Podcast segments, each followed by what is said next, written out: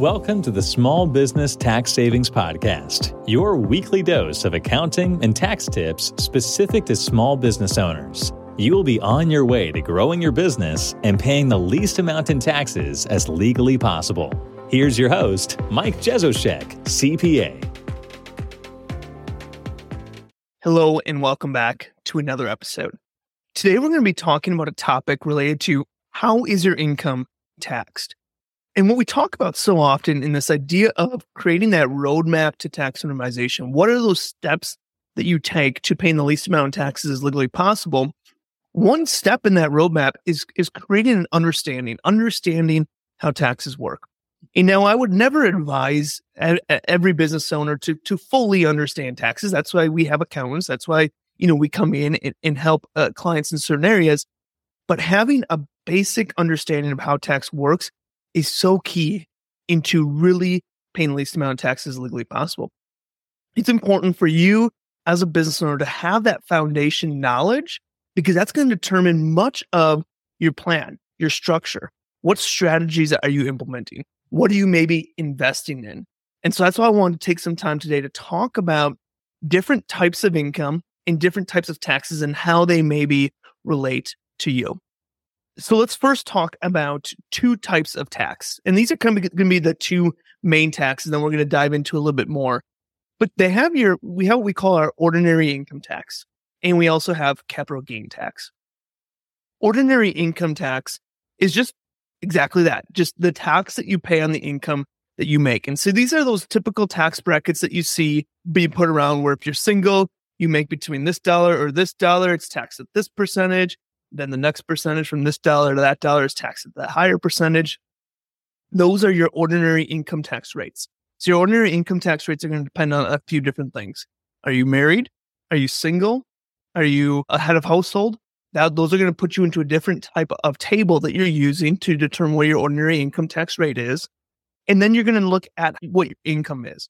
And your income is going to be taxed in multiple different brackets. So the first percentage, uh, the first, say 10 $14,000 of, of tax are going to be taxed at 10%. Then the next amount is going to be that next higher bracket. Once you hit that threshold, then anything over that dollar threshold gets taxed at that higher bracket. So ordinary income tax is just exactly that. What is the taxes that you pay, pay on the income that you make? So your ordinary income tax rate. If you are self-employed, you're also going to have self-employment tax. That's if you're set up as a single member LLC, a sole proprietorship, a partnership, you're going to have potentially some self employment taxes. If you're employed by somebody, if you're a W 2 employee, you're going to be paying Social Security and Medicare, what they call FICA taxes. Those self employment taxes, FICA taxes, those are over and above your normal income tax rate. So you always pay your normal income tax rate. If you're making $80,000 a year, you pay whatever your normal income tax rate is on that $80,000. Then you're going to pay FICA over and above that. If you're self employed, you might have some self employed taxes and everything from that point. Now, where you do not pay uh, ordinary income taxes in on, is on a capital gain. So, capital gains where you sell an asset. Let's say you have a uh, stock that you bought, and two years later, you want to sell it for a gain, or three years later, you sell it for a gain. You're going to have a capital gain on that stock that you had. Now, when we look at capital gains, you're either in a bracket where it's a 0% tax, a 15% tax, or a 20% tax. And this would replace ordinary income taxes in that situation. And so, how does a capital gain work? Basically, we look at assets. So, you bought a stock for $100. Two years later, you sell the stock for $300. Your basis in that stock, what you bought it for, is $100. You sell it for three your capital gain is going to be that difference, the difference between the sale price and your basis in whatever you're selling. That's your capital gain. And it's going to be ta- taxed at those preferred rates of zero, 15%, or 20% versus your regular no- ordinary income tax rate, which would be a higher dollar or a higher percentage amount. So that's ordinary income tax versus capital gain tax. And one thing to talk about on capital gains is that if it's a short term capital gain, if it's an asset that you've only held for a year or less and you sold, it would be taxed at your ordinary income tax rate. So, how capital gains work is from if you sell an asset that you've held for less than a year, get taxed at ordinary income tax rates. If you sell an asset that you've held for more than one year, it gets taxed at capital gain tax rates. The other thing too is that if you have capital losses, let's take that same example. Let's say you bought a stock for $300, but then sold it for a 100. Your difference there, your basis, a difference in basis is a loss of $200. Capital losses can only offset capital gains. You can't use a capital loss to offset regular ordinary income that you have. Now, there's a small amount that you can take, $3,000 a year, that you can use to offset that. But let's say you have a massive, massive loss on a capital gain, you'd have to use, carry that forward to offset future capital gains. So those are kind of two different tax rates. Ordinary income tax rate, that's just your typical tax rate, what you're thinking of in different brackets and all that. In capital gains, you sell an asset. And then remember that if you are self employed, if you're a sole proprietorship, a single member LC, you're going to have self employment taxes. If you're a W 2 employee, you're going to have FICA taxes, Social Security, Medicare, that's over and above your normal income tax rate. So now that we kind of understand, okay, how, what type of tax rates are there? What does that look like? Let's start to drill down to different types of income that you can have.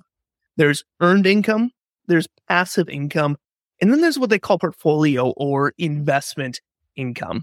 And earned income is going to be stuff that you're active in. This is regular activities that you're in on a day to day basis. So think of things like your W 2 job. If you're a business owner, the business that you're running, any income you make from those things you're actively participating in is considered earned income. Earned income is going to be taxed at your ordinary income tax rates, your typical brackets and different brackets that you're in. That's what earned income is taxed at. Now, if you're self employed again, you're also going to have self employment taxes.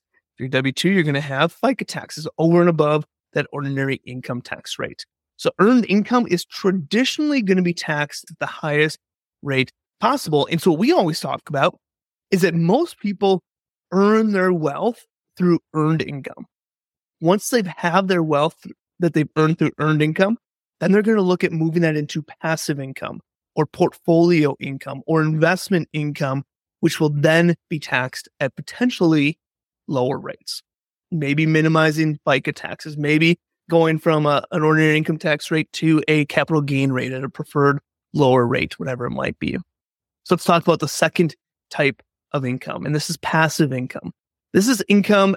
What I like to say is think of this as income as you can sit on a beach and earn this income without having to do anything. So this is stuff that you're not active in. It's just churning, it's generating income for you, but you're not participating at all. You're not active in it. You're not doing anything related to that activity. It's just creating income while you sleep. The biggest piece of passive type income that we typically see is going to be rental properties. Yeah, you invest in a rental property, maybe have property managers, things like that, and that rental property just kicks out income. It gives you your rent checks, everything else, and kicks out that income throughout the year. You maybe have a business that might have previously been earned income, but now you kind of exit that business. Now you're just like a silent partner where you don't make any day to day decisions. You're not there. You're not part of the operations. You just collect income from it because it's a business you built, but you no longer are active in that business. That business could potentially move from earned income into passive income. The beauty about passive income is that it's not subject to FICA. It's not subject to self employment taxes. Now, there is certain types of income that rental properties, for example, that we could move into earned income if you're more active in that type of activity. So just kind of keep that in mind. The one bad thing about passive income is that you can only offset passive losses against passive income. So you can't take a passive loss and offset your earned income with it. We see this most often with real estate properties. Oftentimes, you can create a lot of depreciation upfront in a real estate project, which will create losses in that real estate activity. And unless you have a, a few different uh, specifications, which we talked all about real estate last year, that you can check out previous episodes. We're also going to kind of do a summary episode this year. Real estate's a great way to save on taxes, a great strategy to use, but you got to do it the right way if you plan to use real estate losses to offset your earned income. So passive losses can only offset passive income. Now, again, there are some workarounds. You can be a real estate professional. You can be a real estate investor. There are some situations, depending on where your income is, how active you're into it, where you can start to look at, okay, how can we use losses from passive activities to offset earned income? But just in general, passive losses can only offset passive income. Now let's look at portfolio or investment income. And for this, think of things like interest income that you have, dividends, capital gains. This is all going to be in that kind of portfolio or investment income. And portfolio investment income is traditionally just going to get hit with ordinary income tax rates. No FICA, no Social Security, no self employment taxes. Now, of course, capital gain, you're going to hit capital gain tax instead of your ordinary income tax rate. But that's typically how portfolio or investment income is taxed. So let's kind of recap that again. When you make money in the US, your money is typically, if it's regular income, is going to be taxed at your ordinary income tax rates. These are those just those traditional brackets that you see. They're going to change based on whether you're single, whether you're married filing jointly, uh, head of household, things like that. So that's your ordinary income tax rate. That's the tax rate that you pay on the income that you make. And I want to stop right there to also remind you that when we look at your ordinary income tax rates, a lot of people say, well, if I earn an extra dollar, I'm going to jump into a next tax bracket. So I'm not going to take my raise because I'm just going to jump into that next tax bracket. And the way that the brackets work is that they have a high and a low income amount. So let's say, just use a simple example. Let's say zero to 10,000 is taxed at 10%. Just very simple example. If you jump into 11,000, now it's taxed at 22%. Again, just as an example. In that example, if you jumped into 11,000, 1,000 would be taxed at that higher rate, but 0 to 10 is still taxed at whatever rate that bracket is taxed at. So by jumping into another bracket, you're not necessarily all of your income is not now taxed at that higher rate. It's just the amount that went into that higher rate bracket that's taxed at that higher rate. So I want to make that very clear because there's so much confusion about this. I see this a lot as business owners where employees that say, Hey, I need, I, you know, don't want to take this raise because it's going to put me in another bracket. And there's just some confusion around that. So if your ordinary income tax rate, and then they have something called capital gain tax. Capital gain tax is when you sell a, an asset, that's going to be the tax rate that you pay on that. If it's a short term sale, held it for less than a year, it's going to actually be taxed at your ordinary income tax rate. But if you've held it for more than one year, it's going to be taxed at a pref- preferred capital gain tax treatment, which is either 0%, 15%, or 20%, depending on the income that you make. Then also remember that we have FICA taxes, Social Security, Medicare. There's self employment taxes. There's a net investment tax that, that could be applied to. So various other taxes, but those taxes are going to be over and above your ordinary income tax rate. When we look at the different types of income, earned income, this is going to be those things that you're actively participating in, then that everyday activity that you're earning income things. Think of businesses, W 2 income, all that's kind of earned income that gets taxed at your ordinary income tax rate. Some of it's going to maybe be taxed by self employment taxes. Some of it might be taxed with FICA taxes, but you're paying a normal income tax rate plus some additional tax, depending on what type of income that is within that earned income category. Then we have passive income. Think of things like real estate, businesses that you're not active in, your silent partners, your limited partners in these businesses. That's going to be considered passive income, income that comes in, but you don't have to do anything for it outside of maybe that investment that you made for it. Passive income is taxed at your ordinary income tax rate. And a big thing here is passive losses cannot offset uh, ordinary, earned income, it can only offset passive income. So passive losses can only offset passive income. Now, when we're talking about real estate, we talk about ways that we can work, maybe work around that. How can we get real estate losses to offset W 2 income, business income? There's strategies around that. And we talked a lot about that previously on the podcast. So if you want to check that out, definitely go to our real estate series on that. And then we have portfolio or investment income. Think of things like interest, dividends, those types of activities traditionally there's going to be taxed at your ordinary income tax rate. And there might also be some capital gain tax rates when you sell uh, an asset of some sort. So hopefully that was helpful. Again, uh, when we talk about tax planning, the key that we talk about is that we need to think about tax planning with a core understanding of how things work in the tax world. Again, we're not expecting anybody to be an expert in taxes. We're not expecting to know as much as an accountant or a tax accountant or anybody else. We're just saying we want everybody, when they think about tax planning, to at least have a core foundation of knowledge about how taxes work, because that's going to lead into how you do things. You know, that's going to make help you determine what things are you maybe investing in.